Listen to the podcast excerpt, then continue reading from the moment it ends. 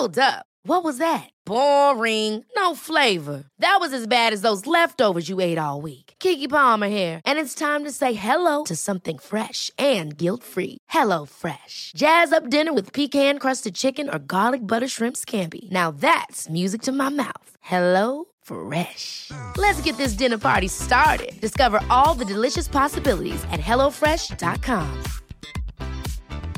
Quality sleep is essential. That's why the Sleep Number Smart Bed is designed for your ever evolving sleep needs. Need a bed that's firmer or softer on either side? Helps you sleep at a comfortable temperature? Sleep Number Smart Beds let you individualize your comfort so you sleep better together. JD Power ranks Sleep Number number 1 in customer satisfaction with mattresses purchased in-store. And now, save 50% on the Sleep Number limited edition Smart Bed for a limited time. For JD Power 2023 award information, visit jdpower.com/awards. Only at a Sleep Number store or sleepnumber.com.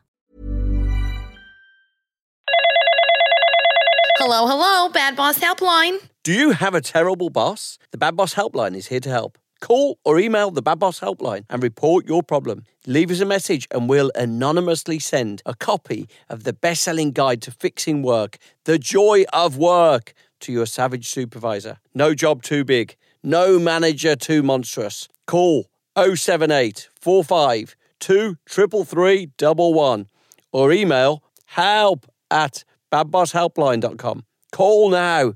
End the tyranny. Bad Boss Helpline.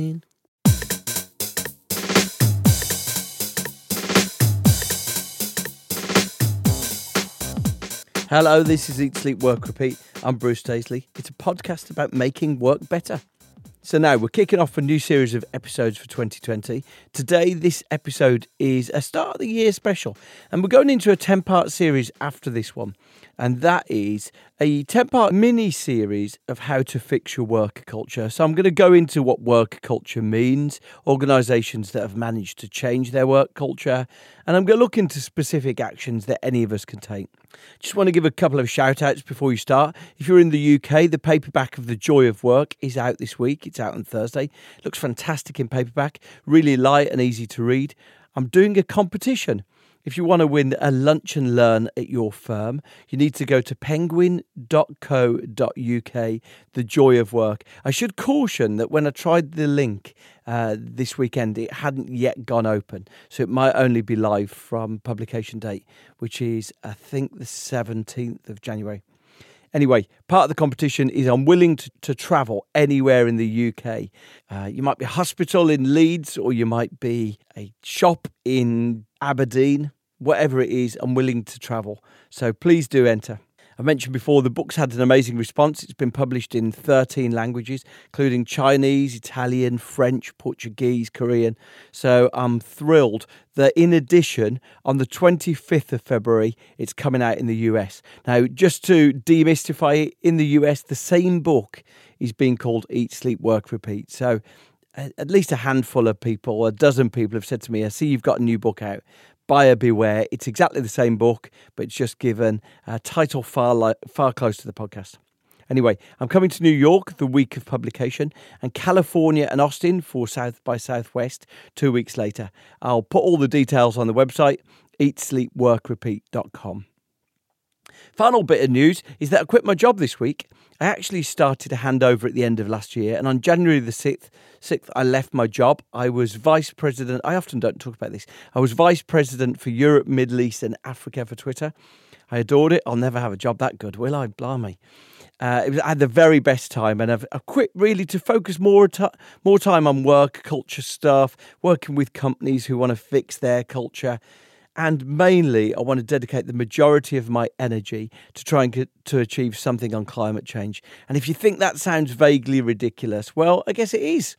I guess it is. But unless people try to do something, uh, then things like the flooding in Southeast Asia or the fires in Australia look like they're the taste of things to come rather than the unprecedented disasters that we might look at them as as right now.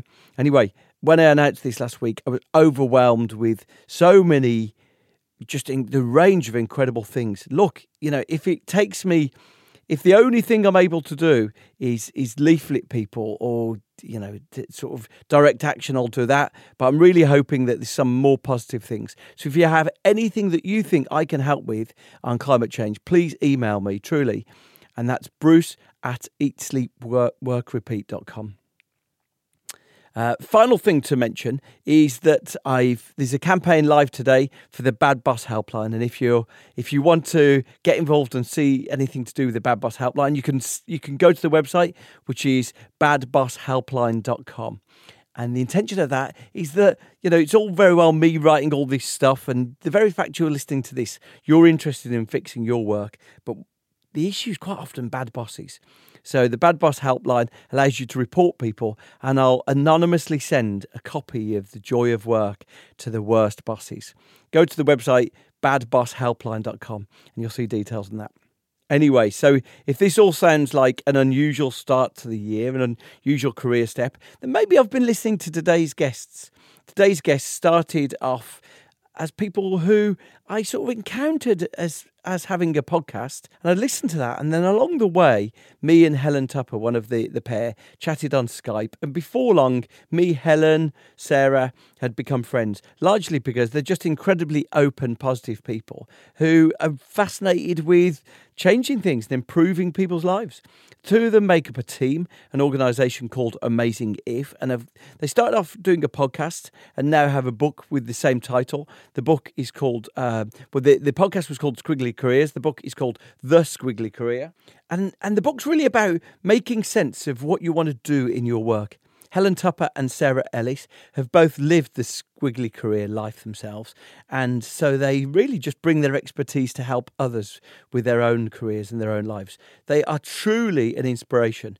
And I think you'll love this book. It's sort of a brilliant book for men, women, young, old.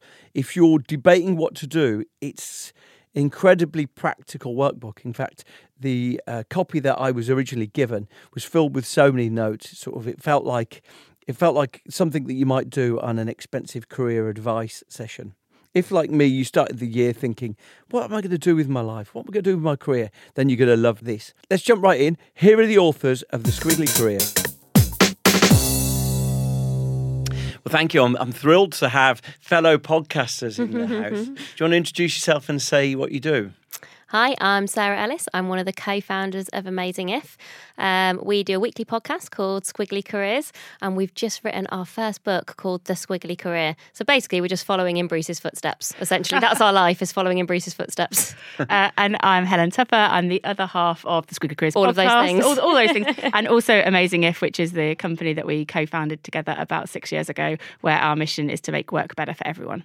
Um, what was the reason you got going with it? So, like, to start a podcast, there's always, and you talk about side hustles a little bit, but there- there's always a, a moment of provocation that sort of prompts someone to, to make a podcast. What was yours? Yeah. What was the reason why you did it? Do you know what? You've Honest- known each honestly, other since you were kids as well. yeah. So honestly, I think the reason was to give us an opportunity to talk to each other. Right. So we met at university 18, 19 years ago now. Uh, we weren't friends. Um, Helen was like the life and soul of university, really extrovert. Everyone loved her. I was less so, much more introverted. Wasn't sure I wanted to be there. Wasn't sure it was the right degree for me. Became friends kind of over quite a long period of time. And then about six, seven years ago, we were both working in the same city at the same time for the first time ever in our careers.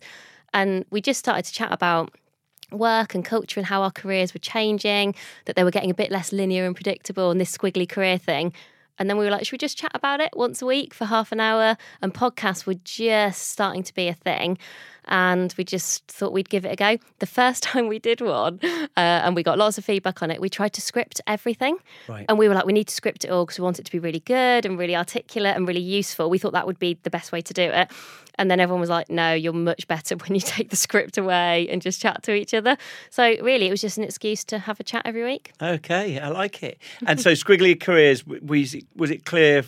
The, the, the Squiggly Careers name has come af, a sort of when? At what stage did that Yeah. come around the idea? So we were chatting uh, over a coffee, and I think I drew like a staircase like diagram and just said, "Oh, this just doesn't. This whole career ladder thing just doesn't feel like." Our world of work today. And I think we had both thought that was going to be our careers. We were really driven and ambitious to get to the top of this like fictional ladder thing.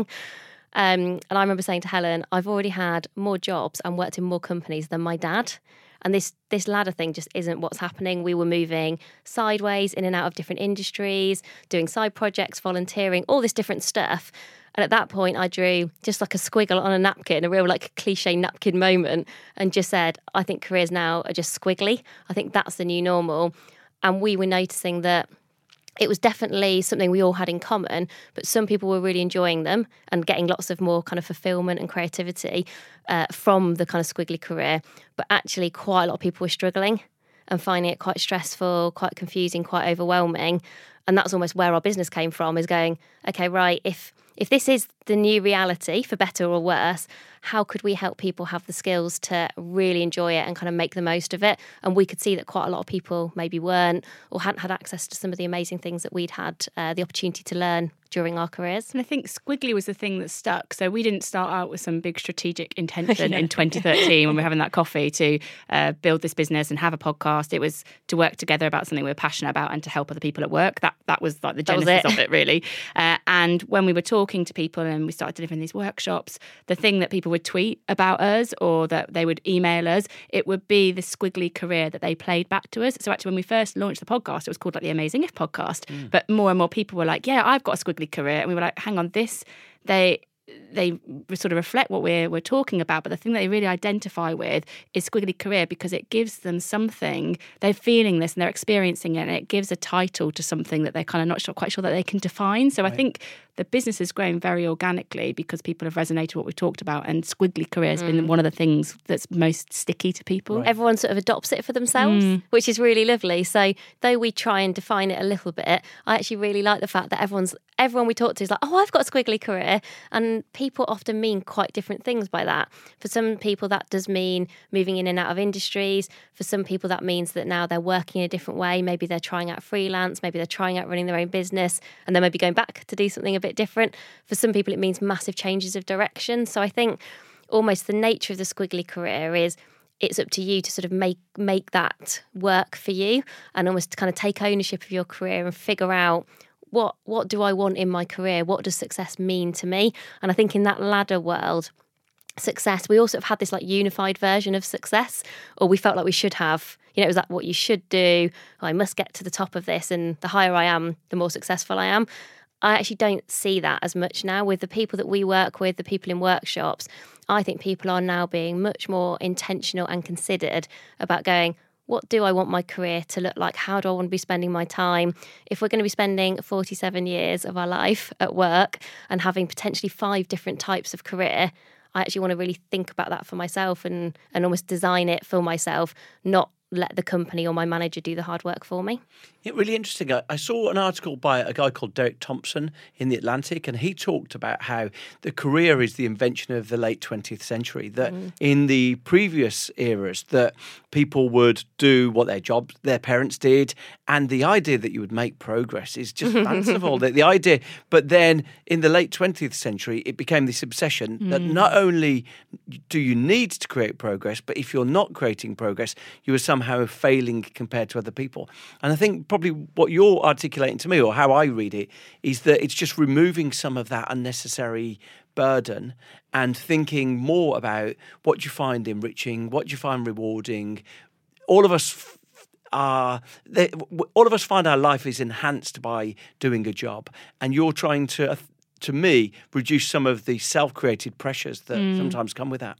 It's quite. I think it's really complex in organisations as well because organisations have taken this construct of a career and they've wrapped like hierarchy around it, and the reward systems are like grades and promotions and and and uh, bonuses, job titles. Yeah, and job titles, and therefore there's there's been this sense that oh, careers is a really important thing, and the only way that I get myself recognised at work is if I have some of these kind of harder things coming through, and we're working with a lot lot of organisations now to say, okay, we know that people want squiggly, they want squiggly, but your organisation isn't necessarily set up to deliver it. So, how do we help you to have more career mobility within the company so that people can think about progression? as reward that can happen in lots of different ways and not just this like vertical promotion thing.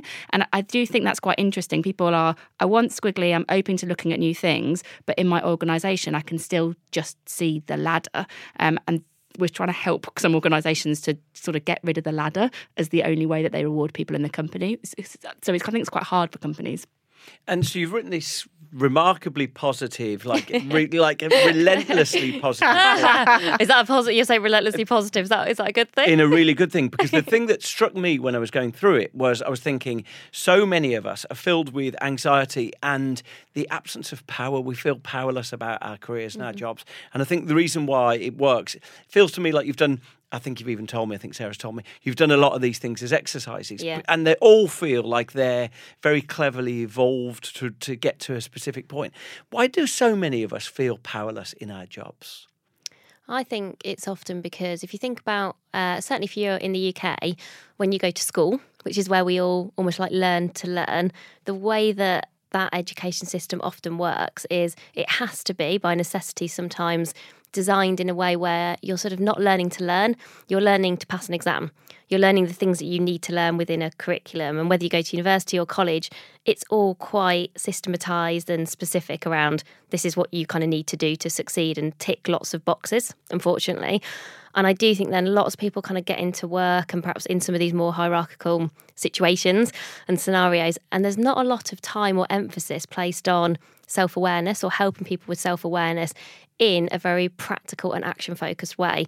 I think the thing that we're really trying to do is I think there's loads of really big inspiration out there. You know, the amazing TED Talks or all those really big moments that you think, oh, wow, that's amazing.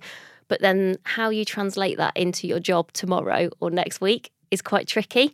And so, w- what you say, we try to be, we're relentlessly positive. We also try to be relentlessly action focused so that actually you, through the exercises, get some self awareness and know how to take action. Like, what are you going to do with this self awareness? So you don't just sort of discover all this stuff about yourself and then think, oh, so so what? Or what what does this really mean? Uh, I think this is most powerful where people start to just take loads of small actions. You know, start to build some kind of habits around learning your own kind of learning, taking ownership for your own career. And I think with all the uh, people we've met over the years in the different workshops we've done who do these exercises, once they start, they sort of never stop. And I think that's brilliant. This idea of being work in progress, not seeing any of this stuff as just like another box to be ticked. You know, like, oh, strengths, half an hour on a Friday, tick, ticked off the to do list. That's almost the last thing we want people to do. Uh, yes, do it in bite sized chunks. You know, yes, do it in a kind of accessible way, in a way that fits into your week. But don't just do it once, kind of keep coming back to it, keep doing that kind of discovery process. And I think we probably started it um, 10, 15 years ago. We were really lucky to get access to some stuff that kind of pr- like prompted this in us. And then we started to realize just how powerful it is because you just start to make, I think, better choices for you. I'd say ultimately. Give, give us a specific. What sort of things are people Yeah. coming back to time and time again, or what have Well. I think um, a good like personal example, perhaps um, to share from me. So I was uh, working at Sainsbury's, um, and I was was getting promoted at the time. But I also asked if I could work a four day week. Um, I'd got I hadn't got kids. Lots of people who want to work four days or flexibly traditionally. Um, it's because they're caring, they're doing something good, caring for their kids. I wasn't doing that. I wanted to spend more time on Amazing If, and that felt like a really brave request to make of the Did organisation. you tell them why as well? hundred percent. Yeah, Yeah. yeah. Uh, I have to say, I did. I did do a big PowerPoint presentation about why it was such a good idea because I was really nervous about it, and I had to present it to somebody on the board of Sainsbury's and say, I, "I'm really committed to Sainsbury's, and I really want to do this job that I was being promoted into, and I'd like to do it." On a four day week, so I can go and spend some other time running my business. And I don't think I would have been brave enough to have that conversation, which was still definitely hard, if I hadn't had the self awareness to know that I would have been better at my job if I could make those two things work, and just how happy I knew I would be if I could do that. And if that meant um, that perhaps I wasn't going to get promoted as quite as quickly, I was okay with that. Um, and I felt like it was the right thing to do uh, for me. So I think if I hadn't done that work on things like strengths and values, like knowing things that really motivate and drive me, I don't think I could have made that decision. Right. One of the other things that we see about your question about why do so many people feel powerless is that the it's almost like the parent adult child dynamic, which gets transactional analysis. We see that played out in the workplace quite a lot. So you come into work, you kind of take on this child persona where your manager in the hierarchy becomes the parent that I have to, you know, get permission Mm. from, seek approval to, get direction from, because sort of how you know how I might have operated outside of work, and that really holds people back because it means that they're waiting for their manager, waiting for a promotion, an opportunity to use my strength. I've not got the confidence to seek that myself. And so when we talk to people about squiggly careers, we talk about actually everything's changing around you all the time in the company, restructures, everyone else has got their own squiggly careers. It's it's on you. It's not on your company to provide these opportunities and to spot things for you to develop in. Actually, you need to know what you're great at.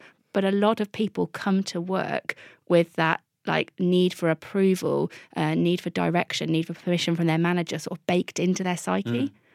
That transactional analysis is fascinating you because you're mm. completely right. You, you set me off immediately thinking that most of modern work, people are in that child position, aren't they? Where mm-hmm. they feel an absence of control, like you say, they're waiting for permission, and you're effectively saying that because we get so used to that being the norm, it then prevents us from actually applying our own adult thinking when it comes to our own career. Absolutely. Who's the audience for the book? Ooh, I think we would say I would say Everyone. everyone. We would say Everyone should read it. it's, it is interesting though. We do get a um, some people are like, oh, is this a book for millennials? We're like, absolutely not. So No. we, you know, we work with organisations all all demographics, all all backgrounds, and I would say that squiggly career resonates with everyone. And you hear you hear so many squiggly career stories from people at different stages in their careers. I was talking to someone recently about um, someone who's uh, 18 and, and uh, used to be in I think he was in the military, and now he's a photographer. And he was like, "Oh, I've I've got a squiggly career," and I was like, "Amazing! We should do a story with you because Yeah. this isn't just I think the the shape of work, technology, the change. It is giving this opportunity to everybody." But you've got to take it.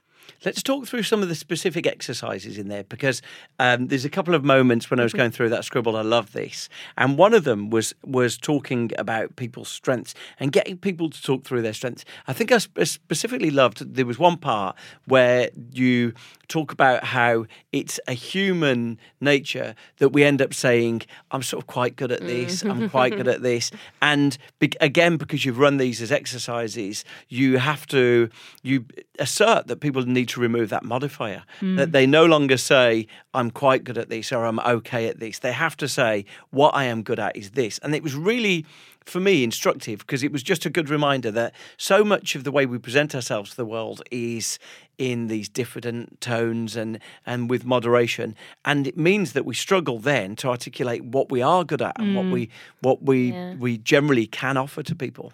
Yeah, and I think so. Humility is obviously no bad thing. That, you know, it's good for people to have that. But I would even challenge you one step further and say it's a difference between being good at things and great. The thing that we really advocate in the book is thinking about the difference between your strengths and your super strengths.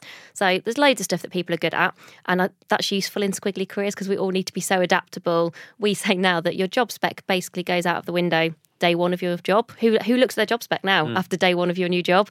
And so we do need people who are good at loads of things and can have that uh, flexibility. But we believe that everybody has two or three things that you can choose to be exceptional at. And you need to think about How can you choose? Well, I think you choose because you look at the things you're good at and you choose which are the ones you want to over invest in in terms of your time, energy, and learning to make them even better.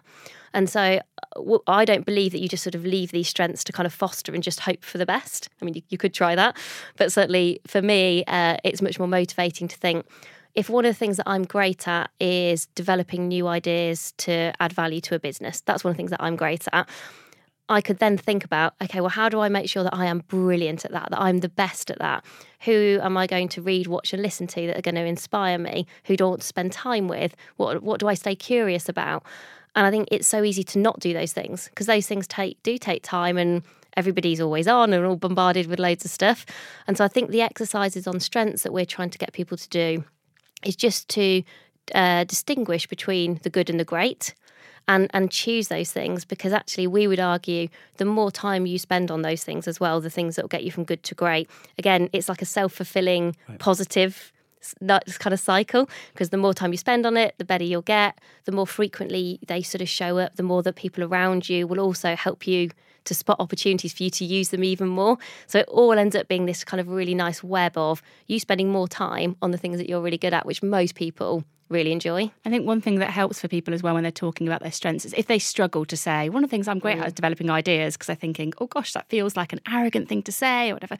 We talk about if you can talk about what you're great at, so that's what you want to be known for, um, and then talk about why someone should care about that. So I might say one of the things that I'm great at is um, developing ideas for my organisations, and the benefit of that for this team is we're in a highly competitive um, environment at the moment, and I think in some of these ideas it might spark new thinking and allow us to break through.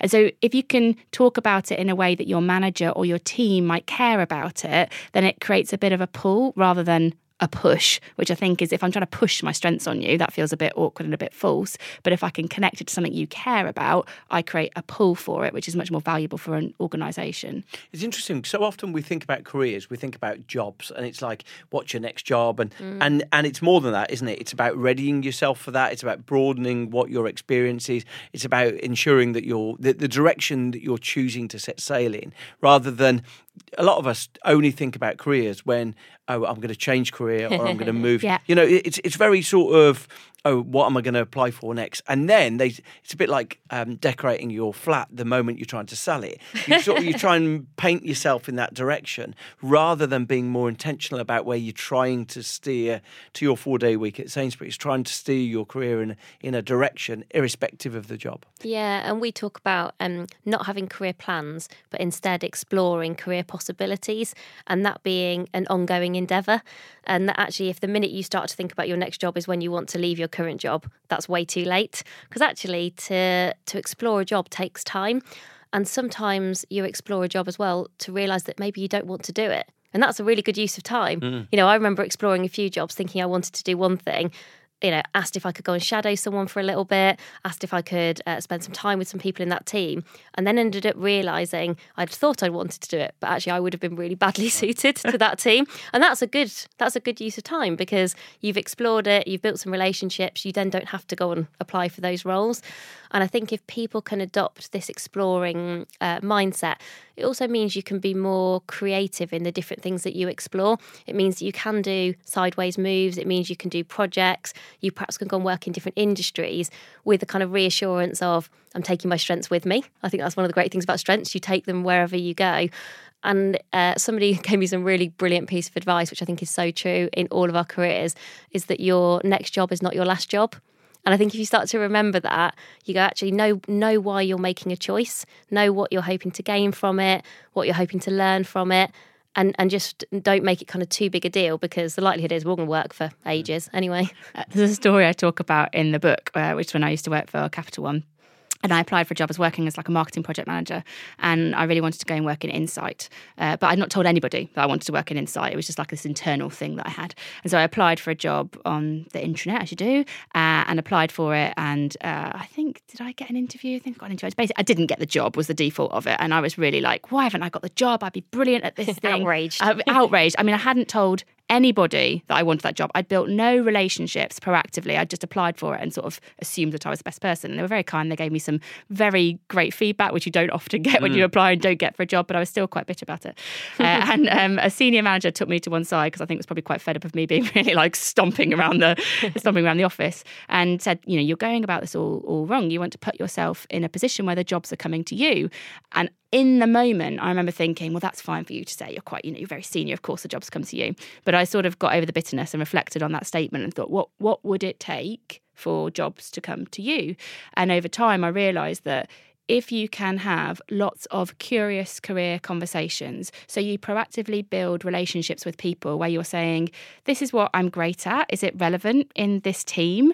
Um, what would you be looking for that I might not have today? What's the reality of the environment like here? And either that means that I sort of rule that in and I say, Wow, this sounds amazing. I'd love to be considered for something like this in the future. And I've left that person with an understanding about what my what I'm great at, or I have it and I go, Oh, thanks very much and I sort of leave the conversation there. And I haven't then applied for a job that I might start because I think it's something that it's not.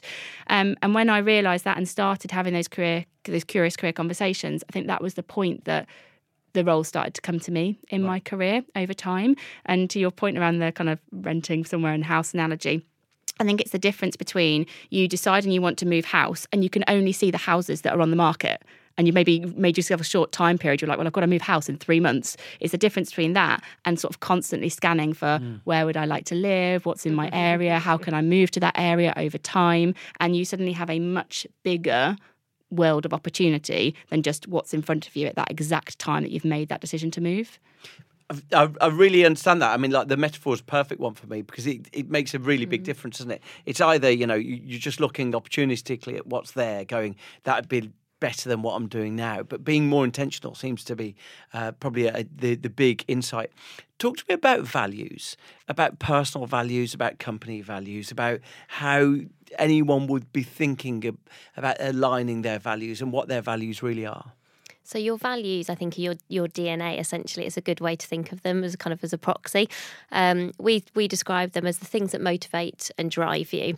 And uh, in the book, what we what we try to do is help people discover what their core values are. Give me are. an example of what they might be. Uh, well, we can share. Do you want us to Yeah. share our Yeah. values? Do it. Because that'd be quite interesting. To be honest, one of the things we say about values, if by sharing them, you default get a very quick insight, I think, to the things that really matter to me. Yeah. So you're about to learn a lot about us in a very Right. short space of time.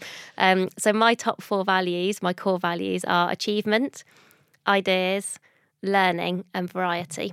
And mine are freedom, growth, energy, and achievement. So we both have the achievement overlap. Right. Okay. Which is probably useful when you're trying to run your own business and we're in year one. I'm trying to remember if I scribbled down mine. what your, what yours I don't were. know. I if don't you think- haven't, we'll help you afterwards. because like I was actually using the book, but I read it a couple of months ago when uh, when you sent it to me, and um, and I did scribble down, but I, I Uh, right okay, but achievement. So you two, you've both got that. What and that means you're very goals orientated, or what does that mean? Well, actually, the second thing to do around values, which is just as important as kind of figuring out what are the right words, is you have to define them for mm. yourself. Because actually, we could both have achievement as a value, but mean something slightly different by it. Okay. And when we do values exercises with loads of people in workshops, thousands of people now, people definitely have the same words but mean something quite mm. different by them. You know, people might say the word loyalty but mean something quite different by loyalty or trust. I think the really key thing is that values are formed when we're really young, actually, like as we're kind of growing up, and they sort of sit there from when we're sort of young adults, but we're not really sure, we're often not conscious of mm. them.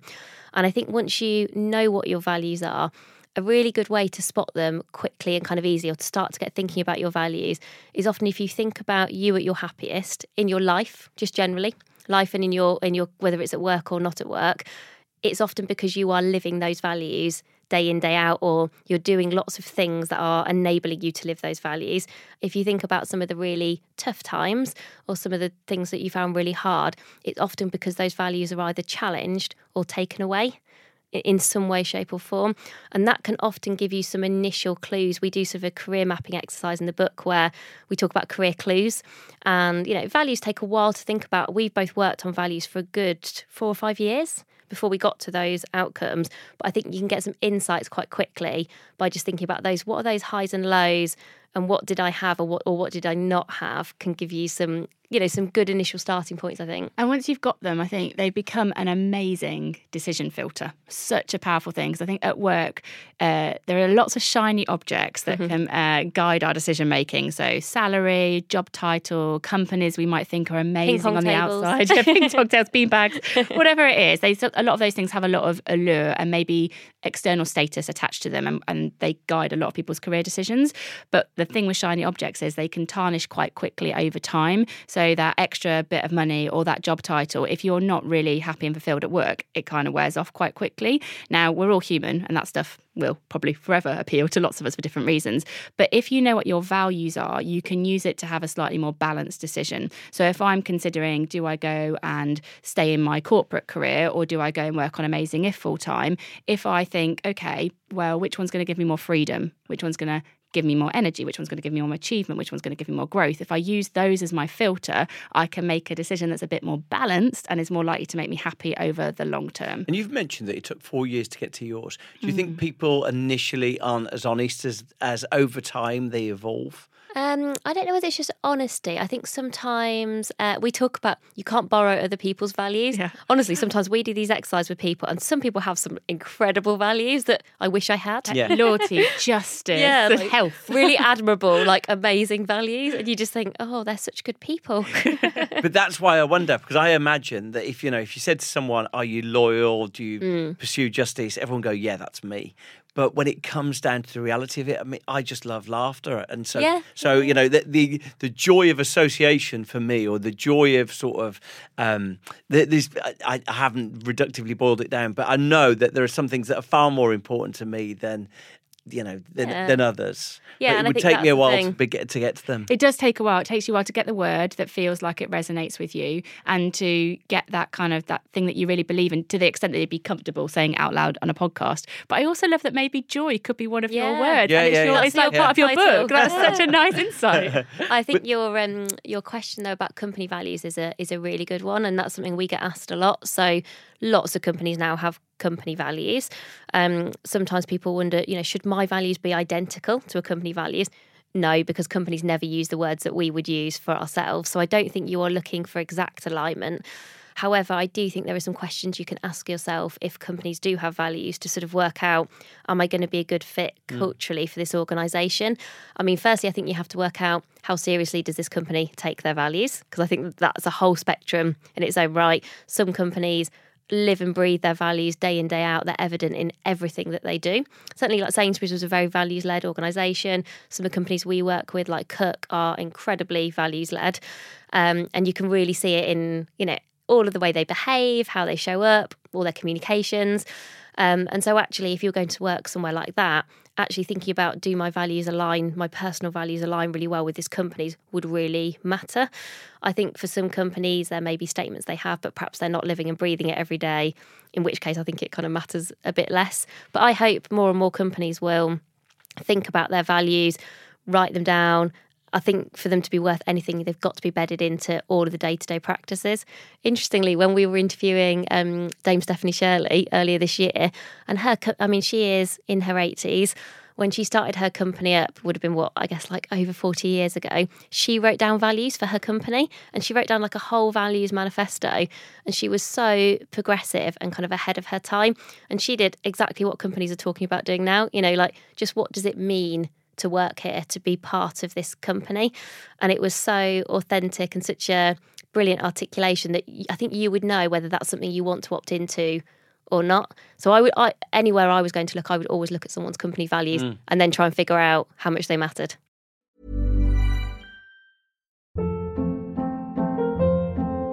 Hold up. What was that? Boring. No flavor. That was as bad as those leftovers you ate all week. Keke Palmer here, and it's time to say hello to something fresh and guilt-free. Hello Fresh. Jazz up dinner with pecan-crusted chicken or garlic butter shrimp scampi. Now that's music to my mouth. Hello Fresh. Let's get this dinner party started. Discover all the delicious possibilities at hellofresh.com. Since 2013, Bombas has donated over 100 million socks, underwear, and t shirts to those facing homelessness. If we counted those on air, this ad would last over 1,157 days. But if we counted the time it takes to make a donation possible, it would take just a few clicks. Because every time you make a purchase, Bombas donates an item to someone who needs it.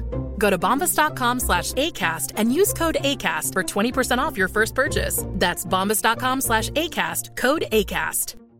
Many of us have those stubborn pounds that seem impossible to lose, no matter how good we eat or how hard we work out. My solution is PlushCare. PlushCare is a leading telehealth provider with doctors who are there for you day and night to partner with you in your weight loss journey. They can prescribe FDA-approved weight loss medications like Wegovy and Zepbound for those who qualify. Plus, they accept most insurance plans. To get started, visit plushcare.com slash weight loss. That's plushcare.com slash weight loss.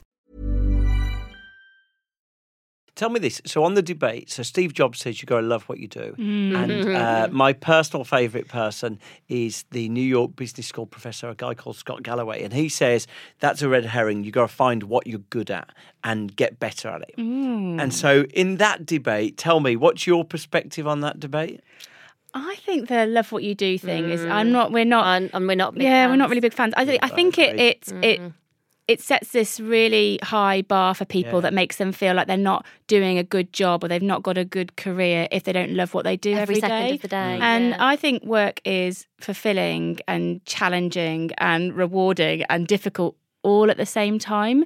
Um, I'm more, I personally think it's a combination of your values and your strengths. So if you know what motivates and drives you, so that's your values, and you know what you're great at, and you can connect that as much as possible to your work, then that's that's what you're aiming for, a job that you can be great at and that is fulfilling. But I also think it doesn't all have to come from your job. Mm. So, for example, when we when we started Amazing If, I think you know one of the things that's important to me is, is, is freedom and achievement. That I have an almost endless need for that. Right, that's the point with your values. You don't suddenly go, oh, 10 out of 10, job job done. It's an almost endless need. And so I would have been setting. I was working at Virgin at the time. I would have been setting up my employer to disappoint me if I thought they were going to give me all the achievement and all the growth and all the freedom that I could possibly want because they couldn't. So what I had was I started a side project so that I could be fulfilled in that in a different in a different aspect. So it's just if you if you're like oh i've got to love my job every single day and my mm. job's got to be every point of my fulfillment i don't think that's i don't think that's healthy. Mm. But if you know what you're great at and you know what motivates and drives you and you can look for different opportunities volunteering the day job side projects helping somebody else to find those things too i think you can get fulfillment in quite a few different places Yeah, I think the some when we first started Amazing If there was quite a lot of those kind of love what you do statements, and there are quite a few companies where you walk in the door and they're shouting at you to love what you do. Um, and I don't think people like to be told to love what you do. I think you want to sort of discover what it is you enjoy for yourself, but also recognize everybody has a rubbish hour. Everyone has like an awful week. That's even if you're in the best job ever. Like we were saying, when you um, start your own business with your best friend and you've been running it for six years and we've kind of made this like big leap now into kind of running our own thing. Again, you feel like you should be enjoying every single moment. We certainly feel like we should enjoy every single moment because obviously we're trying to help people spend as much time as possible doing that. But we don't love every aspect of what we do. Like crikey, we're our next podcast episode that we're doing next week is on um, all the things that have gone wrong this year. Amazing. And that's quite a long list. Uplifting. Right. It's, it's a really, really long list. okay. Um, and all the things that we haven't enjoyed. And that's also quite a long list. But that that is okay too. And I think you you do learn a lot though. And I think that's a really important point is thinking about how much learning we're getting from from work and i think choosing jobs based on what you can learn is a really good filter versus what you're going to love so i would put learning over love i think Right. Uh, And just on the subject of that, 'cause you talk about future proofing your skills and sort of, Yeah. and if you can't change your job right now, how can you upgrade yourself? So if someone was sitting sitting there thinking, right, I'm gonna, that's the one thing for 2020, that's the one thing I'm gonna do. I'm gonna, I'm gonna future proof my skills. Uh, What advice would you give them about setting off on doing that? I think the first thing we would talk about is about curiosity. So that's one of the skills that we kind of call out in the book as like a, a kind of a skill for the future.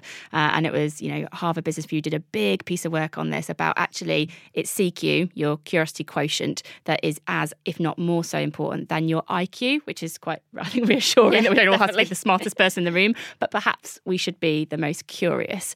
And so if someone's thinking, I want to really future proof myself, I think the first thing you should do is, is kind of very much connected to growth mindset is, but to get get curious get curious about what you're good at what you're passionate about spend time in different places. A lot of people just learn they almost treat it as like a kind of know it all learning thing where they're like okay so i work in marketing or procurement and what i need to learn is things that are specifically valuable to that domain. And actually, like I'm going to, you don't know this, I'm going to like a calligraphy course on Wednesday night. uh, and I'm doing lots of, I will often just look on Eventbrite for sort of random things to learn because you meet new people and you connect new ideas. And I think if you want to future proof yourself, really thinking about the things that you're interested in, new ways that you can interact with new people, new disciplines that you can learn, and then sort of connecting the dots is a very useful thing to do. If you just treat learning as a tick box exercise, like in staircase like careers, maybe that was okay mm. because you could probably write down the three things you needed to know for each job before you were promoted to the next level. But we don't know most of the jobs that we're going to be doing in the future. We don't know the people that we're going to be working with. They're probably not going to be in this country. They're definitely not going to work with you in the same room because we're all over the place. And so, actually, I think one one of the best things that you can do to future proof yourself is developing a growth mindset and having lots and lots of curiosity. It, it really strikes me, just sorry, it really strikes me the importance of trying to push back against burnout then, because one of the symptoms of burnout is, is depersonalization, where you just don't want to meet new people. You just, you're mm. exhausted with, with new people. And probably one of the first consequences of that is you just that your sense of curiosity is probably uh, snuffed out. Again, just on that Harvard Business Review thing, there's a there's a really useful survey because so we all obviously learn in sort of different ways, but they um, there's a profile that you can do that people can search, and it, it talks about three different curiosity profiles. So maybe you're intellectually curious, and so that might be someone that actually doesn't need to be curious by spending lots of time with other people. They might just love like diving into research and reading, or maybe you learn. I think it's through people and new experiences. Uh, which you know would appeal to me. I'm more of an extrovert, and I would feed off that and love that spark ideas. Or there's one that I think is almost like random curiosity. You just like doing loads. I'm actually that's why it measures you against like a Harvard Business Review average, and you can see kind of where you're off the charts. Uh, but I think we don't all learn in different ways, but this idea of staying curious and learning and not just treating learning as a tick box exercise for the job that you're doing today is a definite way I think you can future proof yourself. Yeah, and I think I can't work out if this goes against the burnout point or not, but I would suggest as well if people are thinking, oh, this is the year I want to make a change or I want to do something different, the more you can start doing that for yourself, even if it's in small ways, um, the more beneficial it will be. So it doesn't have to be like, I think this word side project, again, can put too much pressure on people because it's sort of become a little bit fashionable. Like now I totally claim it like, oh, yeah, we started a side project because it sounds quite cool. But we didn't all we did initially was way before like the podcast once a month we used to do a workshop on strengths or values that hardly any people came to. It was just helen and i really. When was it? Uh, Adam Street Members Club, which is now closed down. yeah a place that doesn't even exist anymore. Some of our friends would turn up and we would just do and we just really enjoyed it. We did it because it was fun and we had fun with like doing it together and designing it together. Uh, there was no intention of it becoming a business. There was certainly no intention of it becoming a podcast or a book. We were just doing it because that's how we wanted to spend our time. And for me that's how you avoid like the burnout and the stress is would i choose to spend my time doing these things? Um, now i would never choose to do any networking ever. I'm really introverted and i'm not very sociable. Um, but i would choose to spend time with helen developing some really interesting learning that i can see can help people even if it's only for two people and I think if you are really interested in doing something new or different, work out how you can start to explore it in really small ways. And that could be volunteering, it could be small little projects, it could just be taking the time to read one thing. Like people don't even have the time to do that. And I think you have to then um, kind of was like positively go. This is what this is what I'm gonna I'm gonna prioritize this. It's really important to me. I'm gonna make I'm gonna make this happen. You know, we do our podcast every single week uh, for 110 or 111 episodes. And we sort of committed to that as just like once a week, we want to spend time talking to each other about an interesting career topic. Now some people listen, but originally it was literally my mum and about three friends. So I, again, I think if you're doing it for the right reasons, maybe that helps with Yeah. it not being super stressy. Yeah, and and give me give me a perspective then. So you talked briefly about your podcast there. If you're going to recommend people to dive into your podcast, Ooh. which is the episode that you'd invite them to? And I'll put it in the show notes. What's the episode that you invite people to listen to? That's such a good question. No one's ever asked us that before. I would do uh, episode 44, uh, which is the That's really specific. I don't know a specific number. Don't worry about the number, but it's the values Hello, one Google. because I think most people haven't talked about values Right. before because it's often what you do with a one-to-one coach, and most people like haven't had a one-to-one coach, uh, and so I think it starts them off thinking about this idea of values, which is quite a long process, and I think for us has had one of the most transformative impacts on our career. So that is where I would point people. Oh, to. fantastic. And it's good you say that because I think I said to you, I think I gave you sort of a comment after finishing the book that it felt to me like I'd gone through a coaching session with someone. Mm-hmm. and most of us, unfortunately, can't afford to pay a careers coach that's going to give us 10, 15 hours of one to one coaching. Yeah. But we probably have a deep need for it. And so my feeling of going through this book was like anyone would sit there going, right, that's it. There was like a penny drop moment. Right, that's it. That's what I need to think more about. So you know, the fact that your uh, your episode does that, I felt the whole book for me had the impact of feeling like a coaching Good. session. There is a coaching episode on the podcast as well if you want that one. What I- number though? Oh, I, I, can't, I can't do that. I don't know how Helen did that. Um, I think we recently did one which we called our Christmas party podcast, and we had four different guests on, all from very different backgrounds. Um, two guys called Tom and James who've just climbed um, El Capitan over in Yosemite, um, which looks terrifying, um, and then a, f- a few of the guests who've all made, who all kind of doing really progressive things in the world of work, and I think that's a really interesting episode to listen to. If you're just thinking oh, what does work look like next year and in the future? How is it changing? And you want to hear some really interesting, different perspectives. They were all brilliant and they're fun and it's kind of funny. And actually, I have enjoyed um, this year for the first time. We've done guest podcasts, which you know because you were our first ever guest. So you're grinning away at me. Um, and pretty much this time last year, we thought, oh, let's test once a month it not being Helen and I talking talking to each other. Let's have some guests. And I've loved that process of meeting new people, getting different insights. So actually, as as brilliant as I like to think we are, I really enjoy the guest episodes because Yeah. it's just that new insights that you get.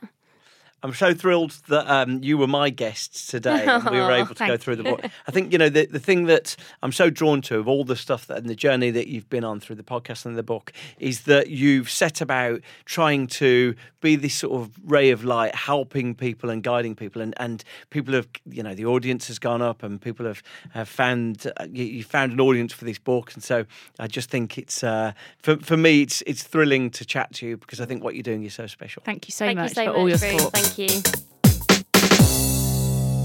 Thank you to Helen Tupper and Sarah Ellis. The Squiggly Career is brilliant. It's it's a gorgeous looking yellow paperback, um, and you'll find it in bookshops now. I'm giving away a copy that I bought. You got to give a bit of uh, support to people, haven't you? If you share this episode on LinkedIn, Twitter, or Instagram, I'll choose a winner next week and send the book over with a copy of the paperback edition of The Joy of Work. I find them such an inspiration, and I was thrilled to chat to them. Like I say, the next episode is the start of a series. How can any of us fix our work culture? And it's called Fix Your Work. It's a 10 part series, starts next week. Hope to speak to you then. I've been Bruce Daisley. Thanks for listening.